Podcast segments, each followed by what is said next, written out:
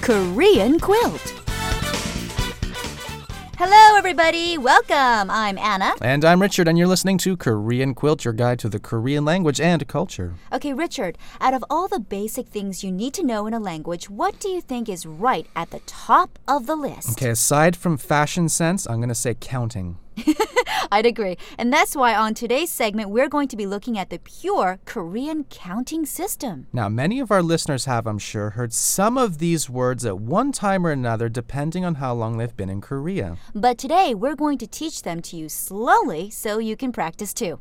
Right, so starting at the beginning, we have number one, hana, One, 하나. two, dul, Two, 둘. three, set, Three, 셋. four, net, Four, 넷. five, tasot. 5 다섯.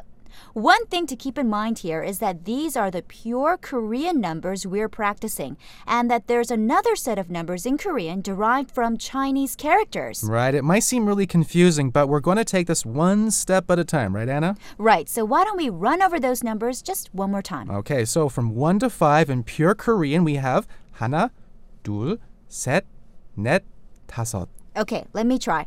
하나, 둘, 셋, 넷, 다섯. Yeah. A little bit tough, but once you start using them day to day, you'll find how much quicker they start coming to your brain. Right, and numbers are so important. They are, and you use them all the time. right. Now, with that, we'll have to say goodbye because unfortunately, we're out of time on another edition of Korean Quilt. We'll see you back here tomorrow. Okay, we'll see you tomorrow with 6 through 10.